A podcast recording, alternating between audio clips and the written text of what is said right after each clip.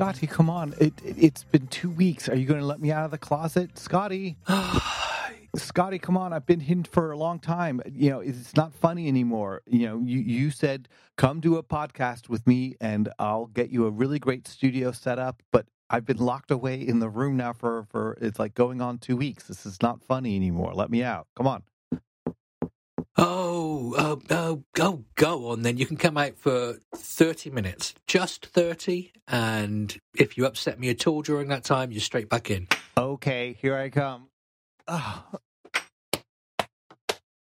Okay, let me put on my headphones and, and step up to the, the studio quality mic. Scotty, how are you? It's so so good to be on the air with you. I've been looking forward to this my whole life. Your whole life, my word. And I thought I thought you'd led an exciting life. But there we are. How wrong I was. Actually, Scotty, Scotty, I have been leading an exciting life. You know what I got to do yesterday? I have no idea, but I'm sure I'm about to find out. That doesn't sound like like that's. Oh, actual... sorry. Let me let me redo that again, John. John, I cannot wait to find out. Okay, Scotty. I got to. I'm doing my best here. That's not bad. Come on. Okay, it's okay. It was. I can tell you pitch up your voice so I can tell the contrition is there.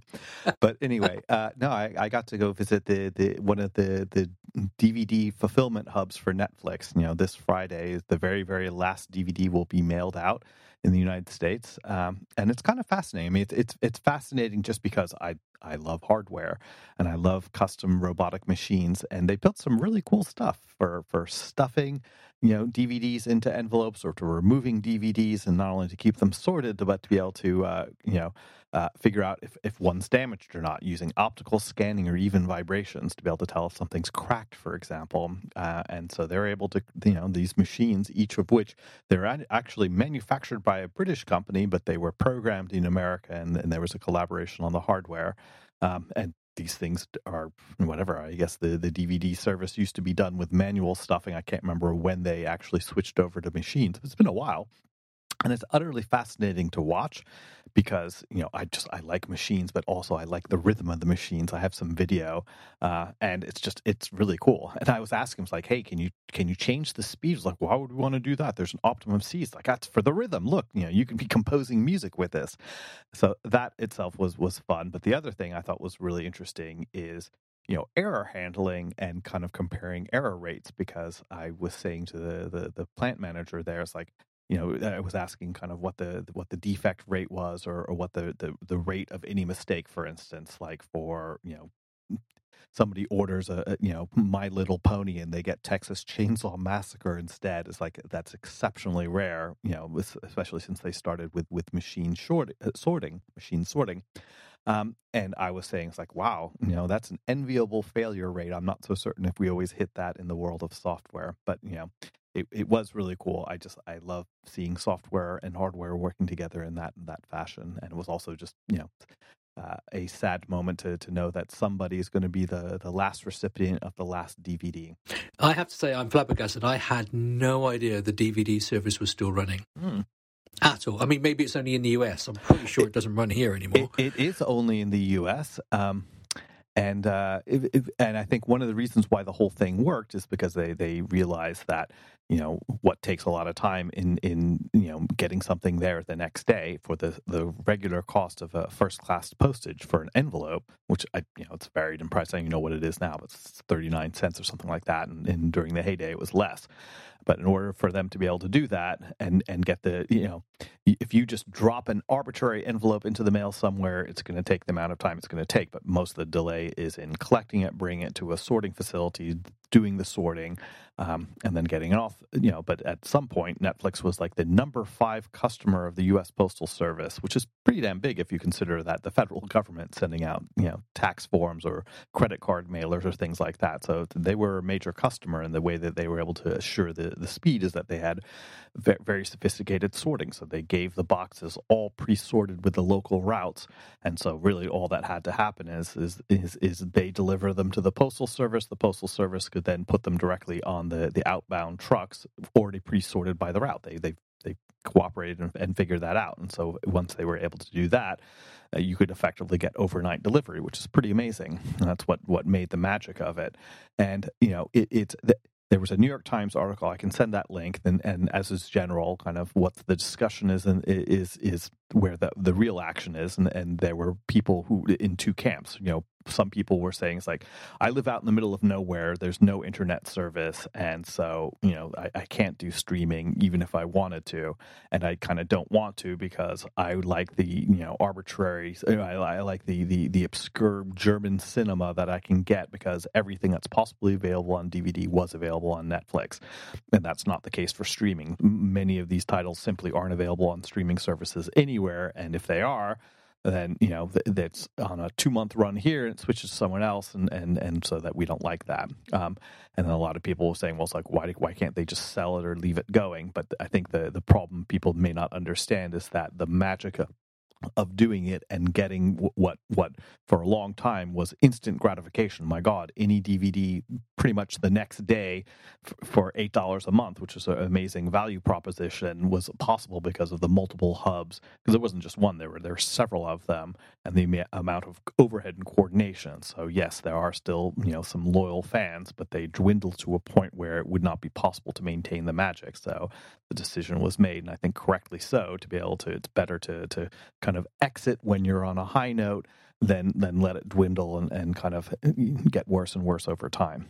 Well, that's uh, that's been really fascinating. I have to say, John, you have you have impressed me with that little story. A little bit of nostalgia there. Do you do you know what else I'm nostalgic about, John? What are you nostalgic about? The days when I gave a shit about hardware and software releases. Wow. Okay. So I mean, you don't care about your software release or the new version? No, no, no, no. That's not. No, will run. Yeah, it's. uh you know, since we last spoke, which was what three weeks ago, maybe I think something like that. It's uh, you know, there's been the iPhone announcement, there's been the the release of iOS 17, there's been the release of uh, macOS Sonoma, and I'm going to be blunt, none of them have interested me in the slightest. Now, don't get me wrong, I think actually when it comes to technology releases of Swift and Xcode, they're, they're actually pretty fascinating these days, and, and the tools we get to see that we can eventually use when we can support the new operating systems are good. But the, the days of clamoring over, you know, the next camera update effectively, or know, the, you know the next set of minor changes in iOS or whatever, I just realized that it doesn't excite me anymore. I just I, I still haven't even watched the iPhone 15 announcement. I just haven't bothered. I've just read a few reviews and whatever else, and decided I'm not getting one. And you know, and it, and I just felt a little bit sad. I was thinking about earlier today. It's just it's a little bit sad that that sort of like this period of excitement uh, that used to be there for me is is no longer there, and it's you know something that is now now missing from my life. And I and I don't know if I'm alone in that. You know, I'm just like Mister Grumpy Pants now, or whether um you know, or, or whether that's just the nature of a a mature business where we've gone to evolution rather than revolution. Uh, I think it's a little bit of both. I think for one thing, yes. I think if I have the opportunity to affirm that you are grumpy pants, I can absolutely say that's the case. You know, I can also say that I, I share kind of the diminishing excitement because it's hard to to with every year that passes, are you going to make something that is wildly, you know, new? It's like it's it is a strong evolution. I, I think it is amazing how much you know how much better they're able to make things, and and these days, you know, for me, the big difference is the camera and honestly the thing that's the most exciting you know for for budding cinematographers is the is the 15 max pro, uh, 15 pro max because it has that you know hardware telephoto lens but the other big thing is that um, with USB-C, that that device, this thing that fits in your pocket, is is just getting pretty remarkably close to, to what you, you, you know used to pay tens of thousands of dollars of you know famous red camera, you know, which was you know the the the the, the 4K cameras that could you know that, that that a human being could could buy. I mean, there it's nothing for a studio, and certainly an avid you know an avid prosumer wouldn't necessarily do it, but you could imagine shooting a film on that, and and and and there's no developing cost, none of the you know none of these other things, so that you can have this thing in your pocket, which you can connect to a USB C. It has power and it completely streams live to to some storage medium. That that's kind of amazing. Um, uh, don't get me wrong. I think I think the devices are incredible, and what you get in the phone now, particularly op- optics wise and camera wise, is is is is absolutely stunning. Um, but you know, and and you know, the phone has become the camera in our pocket, and you know, it's pretty safe to say that the average person takes a thousand times more photos in their life now than they would have done, uh, you know, 14 years ago before m- mobile phones became, you know, uh, uh, smartphones became, you know, uh, everyday-ish. Uh, but at the same time, you have to ask the question. You know, it, it is the camera they tout every year is getting better. Um, is is the main update, and you know, it's faster. You know, I, I'm still on an I'm still on an iPhone 12 Pro. And you know, for what I use, a few vacation snaps, you know, picture of my breakfast, all the normal stuff that people do. Um, you know, the camera is still pretty darn good, and you know, I um, I, I question myself, and the phone is still pretty fast. The only problem I have with my 12 Pro is battery life, but I can get a new battery for 79 bucks to put in that if I feel like it. And you know, it does make me think, you know. You know, I used to get the new phone every year just because I wanted to, just because I'm in the industry. Uh, I obviously stopped that a few years ago now, as I can tell, so I'm on a 12 still. Um, and it's like, uh, you know, can I really justify, and can the average person really justify spending 1200 bucks uh, every year on a, effectively a camera. If you bought, if you went out and spent twelve hundred bucks on a camera, you would not replace it every single year. Yet we seem to feel that that is fine in phones, and maybe, and in fact, probably the reality is the majority of people don't replace their phone every year. But probably I'm far more normal in replacing my phone every two or three years, uh, and it's only uh, like within our our tech industry we do. But it is, know, there is as a developer, there is nothing in this phone that I need to give a shit about. Um, so, you know, I'm not saying it's not a great device. So, um, there's nothing really in iOS that I need to really care about. Um, yes, there are some new APIs. I can't use those until I support those level. That's going to be a couple of years. So I'll spend my time. I'll get to know them, be ready in time. So I'm just saying this whole time of year, which used to be like the most exciting time of year in a way, maybe the second most exciting after WWDC. It just feels now it's like it's not even an event in my life, and I just felt a little bit sad about that. And I'm not saying that's you know wrong or it just it just felt a you know I look back on the days when I was excited and just think, well, that was nice. It's the least wonderful time of the year. Can I something like that? Anyway, can I complain? Anyway, you've you've probably bought an iPhone 15 and you're probably really excited, and and you're sort of like trying to not be Mister Wet My Pants because you're so excited by it. Uh, no, first of all, I don't even wear pants. Certainly not for this, for this. that, that is true. Not while not while you're in the closet, anyway. out of the closet with pants. There's the title. But uh, no, I, I, did get the new one um, for for selfish reasons. Partly, I justify it is that I do the trade in thing. So you know, basically that that that effectively halves the the, the cost. I do do lots of video. I mean, uh, people who know me know I do that. I do it for for for fun, for snark video things certainly you know do it to help my wife but but also i do it uh, probably more than anything else for work uh, and especially now having having you know th- there was a big change that happened with with cameras and that was you know hardware image stabilization. Well whatever dedicated hardware for running the software for for doing it but it makes all the difference in the world. You know i i do make lots of screen movies and that's great because it's recording directly to the device. You don't have to worry about it. You could be flipping the camera, you know, flipping the phone around while you're running through your demo. Uh, but these days, I've been doing a lot of work where I'm showing, you know, uh, working across multiple platforms. So sometimes I need to frame things and have uh, two two platforms in in frame at one time, and have you know one on a stand of some sort where I can interact with it. And it, you know, I don't. I, maybe I should just use a tripod and that would be the solution, the hardware solution. But uh, oftentimes you just need to be able to move. And I think the other thing too is you need to be able to change focus. So you're basically maybe showing something in the foreground sharp, something in the background, ever so cinema, cinematograph, cinema, whatever, cinema, cinema file-ish, cinema, cinematic. There's the word I'm looking for in the background. Um, so for that, having the second one makes a big difference. Um, uh, having USB C to be able to get these large files off directly is helpful, but you know, a big change that happens, I also use AirDrop all the time. And I always say that it's magic when it works. And there was this restriction that ended up being put on it for not you know usually it's by like i will accept random you know photos from people that are in my contact list and i don't want to open it for for regular people. Sometimes it's useful to do it. You meet somebody at a conference you get some video hey can i have that? Or can i give it to you? And it becomes a little bit tedious. You have to teach people how to go into their settings to be able to do it and you know since the since the the since the, the Chinese state authorities asked Apple ever so kindly to, to turn that off because dissidents were using it to pass information that now, even if you go through the trouble of making that setting, it only lasts for 10 minutes. iOS 17 uses the kind of proximity mechanism I forgot the the brand name of that, whatever. Uh, and but basically, if you bring your phone next to somebody within a certain range, then it says yes, you're doing this purposefully, and we will enable the the transfer to take place, even if you're not in contacts, even if you haven't made that setting. So that actually is a a one of many changes, but the, one of those small things is like, oh wow, that makes my entire workflow better. But I have one more complaint, um, and that is a, a, about Splice.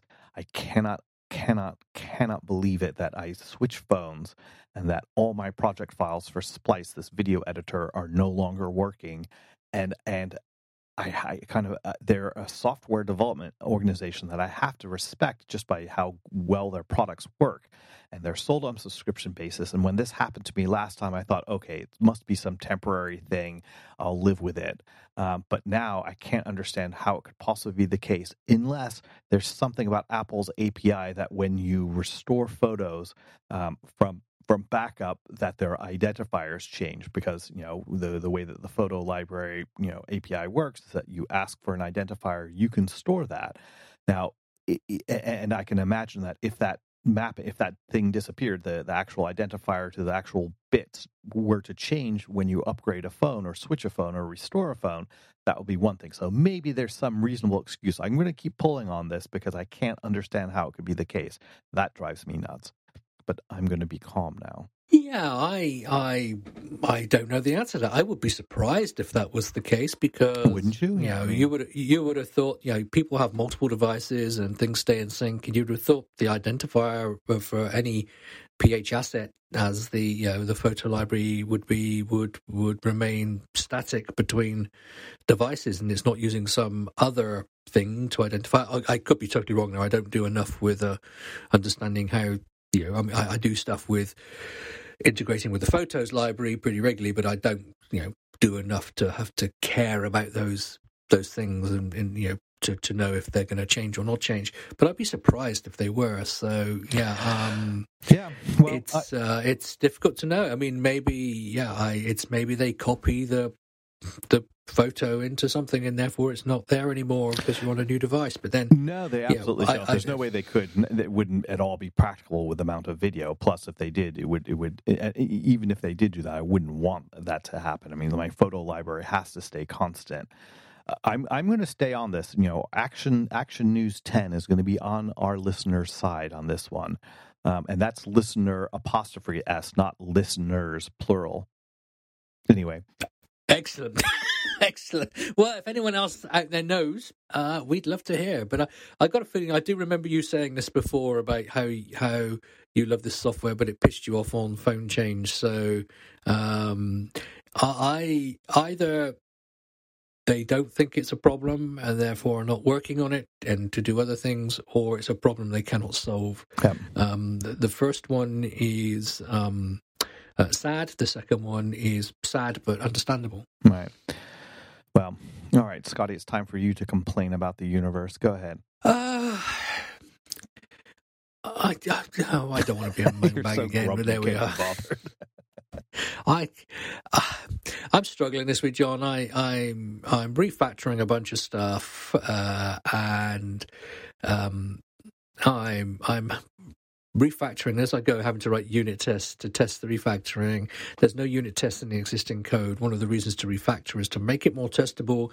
It does some reasonably complex things. It does a lot of batch things, and really, it's the the method by which any of it gets verified in QA is not acceptable um, because things will get messed, and so really, it does need to be thoroughly unit tested to to at least have some uh, sense of you know not certainty because I don't think you can get certainty what I'm doing, but you know some sort of assurance that you know if there are if there are problems they are very edge case and in whatever else they're not within the normal scenarios that, that we're thinking of.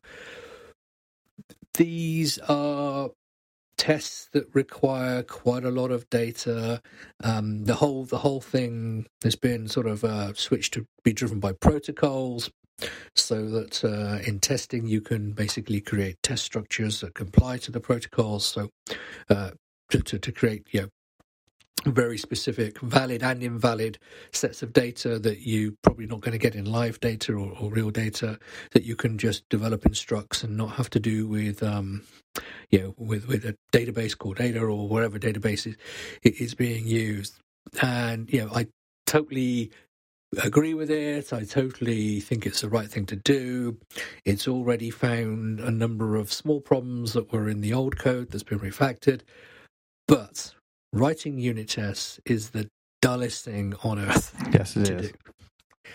And you know, I think probably this is what I'm looking at doing for the next you know couple of weeks. Uh, and not to, it's part of the refactoring, not just writing unit tests in a way, maybe that long. And it's like, oh my word, you know, most of the time I love my job.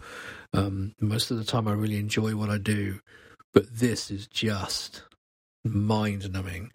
Well, and the trouble is when something becomes mind numbing is that's when you begin to make mistakes. You start cutting and pasting test data and think, I'll change this bit, I'll change that mm-hmm, bit. Mm-hmm, mm-hmm. And, and, you make a mistake and then things don't work and then you spend two days trying to fix it. Or even worse, you don't notice a mistake. So all that stuff you've just been justifying because you took your mind off the ball for a moment, you know, the game for a moment. You're just like, yeah. So anyway, so I am struggling at this week, John, to to remain interested in my job, which is sad, um, particularly when.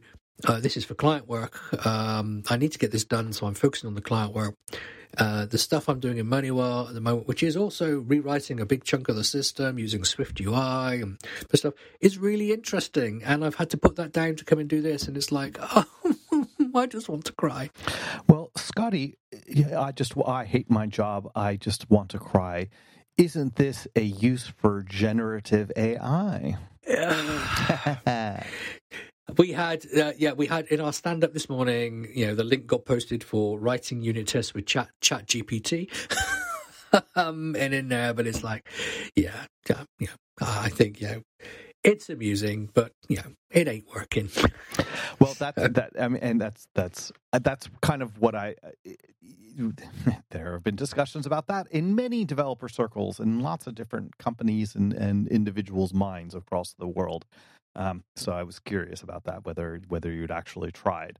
Um, and and I, I I my impression so far it's it's it it lulls you into something uh, believing it's like oh this is really great but then it makes a mistake and you say oh, i've generated you know full coverage on test on on, on the, these these classes that i wrote uh, but then all of a sudden you didn't if you trusted it too much didn't go over it yourself very very carefully to, to, you know discover the critical error that it might have made then you're you're no better off i do believe that over time kind of this is probably a, a, a one of the first sweet spots for for generative code um, I could be wrong though.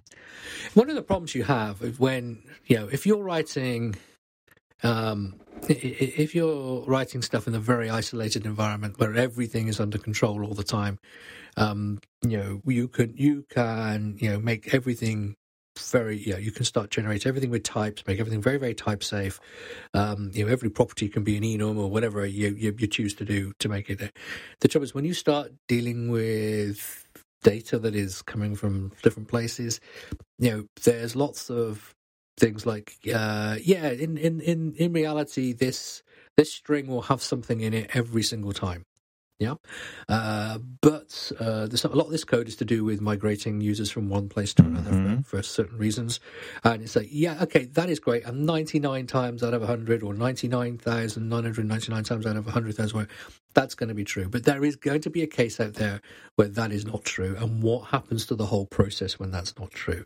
So understanding you know, understanding the type of edge cases to test, like, okay, this is a string, it's not a null string, it's an empty string. How does how does this thing respond to being given an empty string or whatever else? Because it's just a string. There's no context in it to what that string means. It might have meaning in other places, but in this case, you know, from the from the type itself gives no context to what it is. It's just a string, and it's it's a lot of it is about you know generating, understanding what data to generate and why you're doing that, why that's going to be a problem somewhere else. Because you know you might be migrating from you know data structure A to data structure B, uh, but if you look at data structure A in isolation, you've got no idea you know what the problems might be in A that will cause problems in B, because uh, that's a business, that's a, a, business thing. So you're making the decisions that I need to check that A doesn't have an empty string here, or the numbers here are less than 200, or or whatever it might be, because I know if that if it doesn't do that, it will cause problems in in B, and we want to make sure the unit tests aren't to ensure that the data is that. The unit tests are there to make sure that these things behave properly in the cases when they are wrong. So you're deliberately creating wrong data mm-hmm. in order to create situations where you make sure things don't collapse. And I don't see how you can explain that easily to something to generate it all for you. If you just want to check that your class is, if you add, you know, put something in the string, you get the same thing out of the string, yeah, totally. Totally, but also I don't write those unit tests because they're fairly pointless. um, I mean, yeah, I, I will test cal- I will test calculated properties, but I won't test stored properties because why? Why? Why? Right. I mean, if Swift doesn't keep a string in a string when you tell it to be a string, then something's wrong. um, so, um, yeah. So anyway, it's uh, uh, it's just the going through okay what happens in this situation and now i have to put together a bunch of data to test that. Because of the complexity of it you know that might be like generating you know 35 pieces of data in order to have that one piece wrong because this is a scenario i'm looking at. And yeah i mean you can cut and paste in a way and you can do this stuff and because it's protocol driven you can uh, set up all these nice test structures. Um, but it's still got to be done and it still requires a little bit of a you know uh, business knowledge to do it and explanation around it uh, yeah, I said I totally agree it's got to be done, and I totally understand why I'm doing it, and I totally accept I should be doing it, but it doesn't mean I'm enjoying it. Yeah, well, I mean, it is a topic that is much discussed and will continue. It's like you know where there will be some discussion of this topic uh, next week in Athens. Um, I am returning to Athens for this 10th anniversary of Orange Grove. So I'll tell you all about it next week in Athens, where I'll be coming to you live from Athens, assuming that you are giving me permission to exit the closet and, and you yourself will be, will be around to do a recording. I'll be closer to your time zone. So I think that that could be interesting. But, you know, there is a panel discussion um, uh, on a number of topics related to software development, product development, startup, uh, uh, startup, you know, scenes and whatnot. But you know, AI and all its incarnations uh, is is is on the on the discussion list next week. So I, am glad that we could have this, so I could start um, uh, formulating some some thought provoking questions. So I'll be leading a panel on that. Excellent. Well, John, you could have my dispensation to leave the panel next week. Okay. Not the panel. Leave the panel. Leave the closet okay. next week. In order to, to appear pan- live. You can't leave the panel. Well, I guess you can leave the panel in order to appear live from Athens. But until then, you need to get back in your closet because um, I only promised you thir- 30 minutes out of the closet. So um, we should we should probably stick with that. So um, take your pants off and put them, get back in there, or whichever way around it was we said earlier on. so, John, if people wish to if people wish to contact you in the closet, how could they do that? I should probably change my change my handle. But actually, uh, just before I do say go, I, I, will. I wanted to, to give a shout out to, to Stuart and Craig and Michael and and and and the person whose name shall not be revealed, but goes under Heck J. Um, for for writing kind uh, kind words about our topic, our, our, our our kind of emotional topic the end last year, talking about suicide and its prevention. Um, so thank you from genuine thanks from last last episode, John, not last year. I know it's been a while, but it's we have been on oh, this right. year. Sorry, last episode. right. That's okay. That's okay.